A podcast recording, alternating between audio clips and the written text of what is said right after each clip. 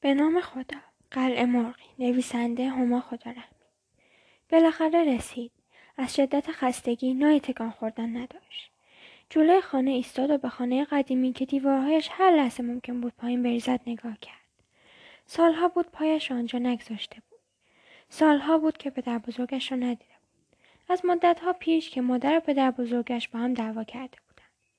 آن روز را با تمام جزئیاتش به خاطر داشت. پدر بزرگش می‌گفت که یک زن نباید به سر کار برود. آن هم وقتی که شوهرش یک شغل خوب دارد. او ترجیح می‌داد که دخترش با وجود نوش ویدا سر کار نرود. اما مادرش نمی‌توانست این موضوع را قبول کند. سر این موضوع کوچک او دیگر پدر بزرگش را ندید. یادآوری این موضوع واقعا برایش دردناک بود. زیرا او را یاد مادرش میانداخت و او از هر چیزی که پدر و مادرش را به یادش میآورد دوری می‌کرد. زندگی کردن بدون آن دو واقعا برایش سخت و دردناک بود و سختتر از آن زندگی در این منطقه بود. قطرش که روی گونهش را پاک کرد و به خودش گفت آنها تو را تنها گذاشته و رفتن. فکر کردن با آن دو نه برشان میگرداند نه مشکلات تو را حل می‌کند. سپس نفس عمیقی کشید و دستش را بالا برد تا زنگ در را بزند. ناگهان صدای جیغ شنید و پشت سر آن صدایی که بر اثر افتادن شخصی روی زمین آمد. با تعجب برگشت و زنی را دید که روی زمین افتاده. سرش را به طرف جایی که زن از آن افتاده بود چرخاند و مردی را دید که از آن بالا به زن نگاه می‌کرد. لیدا با ترس به مرد خیره شد و مرد با دیدن او به سرعت برگشت و از آنجا دور شد. ضربان قلبش به سرعت بالا رفت و احساس می‌کرد دیگر نمی‌تواند نفس بکشد.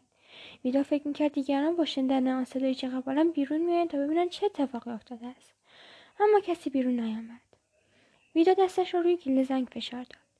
بعد از یک یا دو دقیقه پدر بزرگش که مردی نسبتا چاق و قد کوتاه با موهای سفید کم پشتی بود در را باز کرد و گفت چه خبرته چرا اینجوری زنگ می‌زنی؟ اینطوری تا یکی دو هفته دیگه بیش در این لحظه نگاهش متوجه زنی شد که روی زمین افتاده و حرفش را قطع کرد. بیدا که چیز نمانده بود گریش بگیرد گفت یک مرد او را از بالا به پایین پرتاب کرد. من خودم او را دیدم. پدر بزرگ که سعی می کرد به زور خونسردی خودش را حفظ کند گفت تو به خانه برو من به پلیس زنگ می‌زنم. نه من می‌خوام همینجا بمانم. نه نمیشه به خانه برو. ویدا از اینکه کسی به او دستور بدهد متنفر بود. خواست با پدر بزرگش مخالفت کند اما احساس می‌کرد دیگر نمی‌تواند روی پاهش بایستد. بنابراین با ناراحتی به داخل خانه رفت. ذهنش بسیار آشفته بود. صحنه افتادن زن مدام درش تکرار می‌شد. چند دقیقه روی مبل قهوه‌ای و کهنه نشست تا حالش کمی بهتر شود. سپس تصمیم گرفت برای منحرف کردن فکرش, فکرش از موضوع وسایل خانه را بررسی کند. خانه و وسایلش بسیار کهنه بودند و در چیدن آنها ذره سلیقه به کار نرفته بود. کاملا مشخص بود که سالهاست کسی دستی به سر روی خانه نکشیده. ویدا هرگز در عمرش خانه بانکسیفی ندیده بود. پنجره را باز کرد تا هوای خانه عوض شود. مانتویش را درآورد و دوباره روی همون مبل نشست و به فکر فرو رفت. حدود یک ساعت بعد پدر بزرگش به خانه برگشت. ویدا به سرعت به سمت او رفت و از او پرسید چی شد؟ پلیس ها آمدند و مرد را بازداشت کردند کدام مرد؟ هم که گفتی زن را پرت کرد؟ نه. او به پلیس ها گفت که از این کار زنش بیخبر بوده و اون موقع او بچه ها خواب بودن. گفت که زنش بسیار سرخود و حرف گوش نکن بوده. با این حال هرگز فکر نمی‌کرده که زنش همچین کاری انجام دهد. و پلیس هم حرفش رو باور کردن؟ خب کسی ندیدی که زن را پرت کنن پس من چی؟ من خودم دیدم. به پلیسا نگفتی؟ نه. گفتم خودم جسد زن را پیدا کردم. خب چرا این کار کردی؟ به خاطر اینکه نمی‌خواستم تو رو درگیر مسئله بیمورد کنم. این یک مسئله شخصی است و به تو ربطی ندارد. و من هم به عنوان سرپرست تو اجازه دخالت در این موضوع را به تو نمی‌دهم. متوجه شدی؟ ویدا که دید پدر بزرگ بسیار عصبانی است به ناچار قبول کرد. و دیگر صحبتی از این موضوع به میان نیاورد. پدر بزرگ اتاق ویدا را به او نشان داد. ویدا بسیار خسته بود و دوست داشت چند روز کامل بخوابد و استراحت کند. اما فردا باید به مدرسه می‌رفت. از شدت خستگی بدون خوردن شام خوابید و فردا صبح به سختی از خواب بیدار شد. وقت کافی برای خوردن صبحانه نداشت. سری لباسهایش رو پوشید و به خودش در آینه نگاه کرد. چون روز اول بود لباس فرم مدرسه تنش نبود. یک مانتوی قهوه‌ای بلند و شلوار پوشیده بود.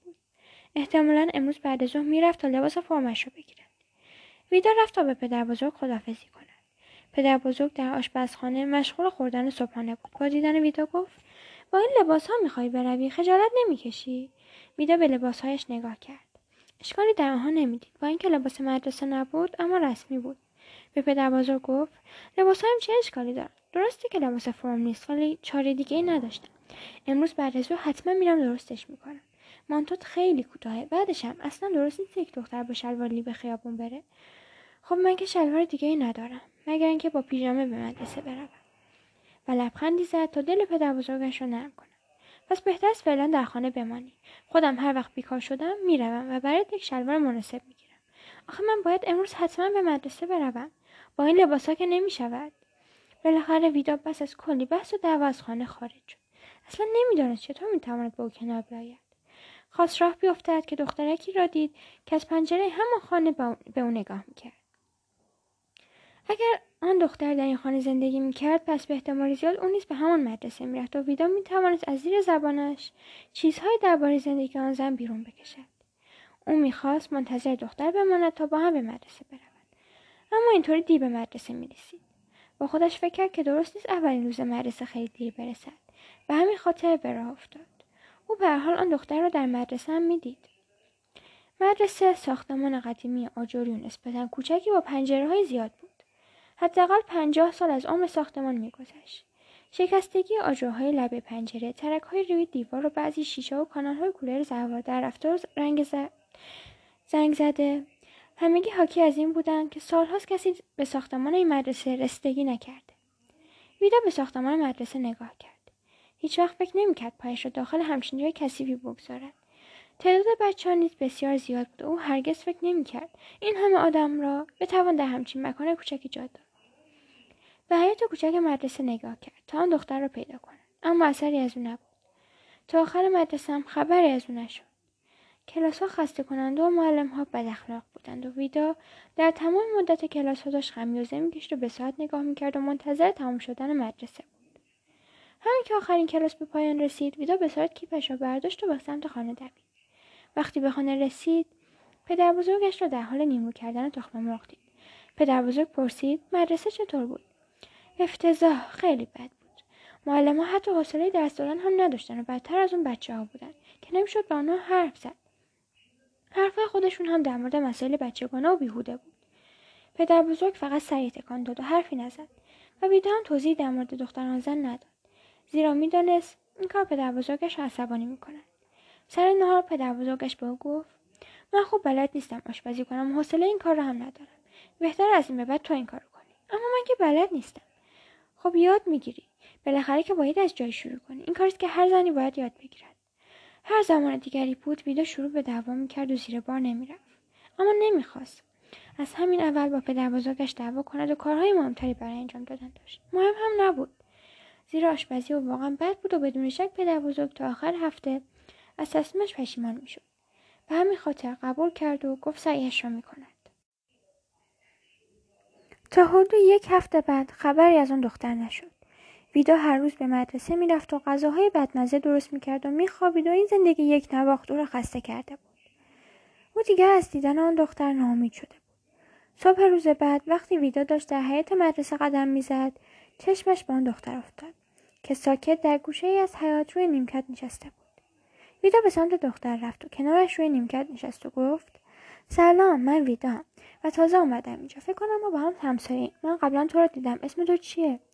دختر پاسخ داد من گلنارم. سپس از روی نیمکت بلند شد و به سمت کلاس رفت. ویدا ناراحت شد. ویدا ناراحت شد. او خیلی حواسش را جمع کرده بود تا دختر را ناراحت نکند و او را از خود نراند. با خود فکر کرد که موقع برگشتن از مدرسه فرصت خوبی برای صحبت با دختر می‌تواند به دست بیاورد. بعد از پایان مدرسه دم در منتظر گلنار ایستاد. وقتی گلنار از مدرسه خارج شد به سمت او دوید و به او گفت فکر می‌کنم مسیر خانه همون یکی است. می شود با هم به خانه برگردیم؟ گلنار سرش را به علامت مثبت تکان داد. آن دو حدود پنج دقیقه در سکوت حرکت کردند. ویدا برای شکستن سکوت گفت من درس این چند روز رو خوب متوجه نشدم. معلم واقعا به درس می‌داد. تو چطور؟ گلنار جواب داد. من مشکل نداشتم. پس می‌تونی بهم یاد بدی؟ چطور امروز به خونمون فکر نکنم بتونم. خیلی کار دارم. فردا چطور؟ نه نمی‌تونم. واقعا ببخشید. نه اشکالی نداره. بقیه راه در سکوت سپری شد. وقتی به خانه رسیدم ویدا گفت صبح ساعت چند راه میافته اگه اشکال نداره می‌خوام منم باهات بیام. ساعت هفت صبح راه میافتم. فعلا خدافظ حدود دو هفته به همین منوال سپری شد تا بالاخره گلنار و ویدا به هم نزدیکتر شدند به خانه همدیگر می‌رفتند و با هم در ارتباط بودند. با این حال ویدا جرأت نمی‌کرد سخنی درباره مادر گلنار به زبان بیاورد. او به سختی به گلنار نزدیک شده بود و نمی‌خواست با یک حرف کوچک همه چیز را خراب کند. یک روز آن دو در اتاق گلنار نشسته بودند و داشتن ریاضی میخواندند. ویدا گفت هی من خسته شدم. بس دیگه من از این درس متنفرم. اما من خیلی دوستش دارم. مامانم هم ریاضیش خیلی خوب بود. ویدا تعجب کرد. گلنار تا به حال درباره مادرش با او حرف نزده بود. اوه من واقعا متاسفم. می‌تونم مثال بپرسم؟ چرا همچین اتفاق افتاد؟ چرا تو به کسی راستش رو نگفتی؟ من راست چی رو نگفتم؟ منظورت چیه؟ چرا به کسی نگفتی پدرت مادرتو کشت؟ گلنار با ناراحتی گفت درباره چی داری صحبت می‌کنی؟ برای چی این حرفا رو می‌زنی؟ من خودم همه چیز رو دیدم. خودم دیدم که پدرت مادرت از پشت بام خونه به پایین انداخت. این مزخرفات چیه می... که میگی؟ همین الان از اینجا برو بیرون.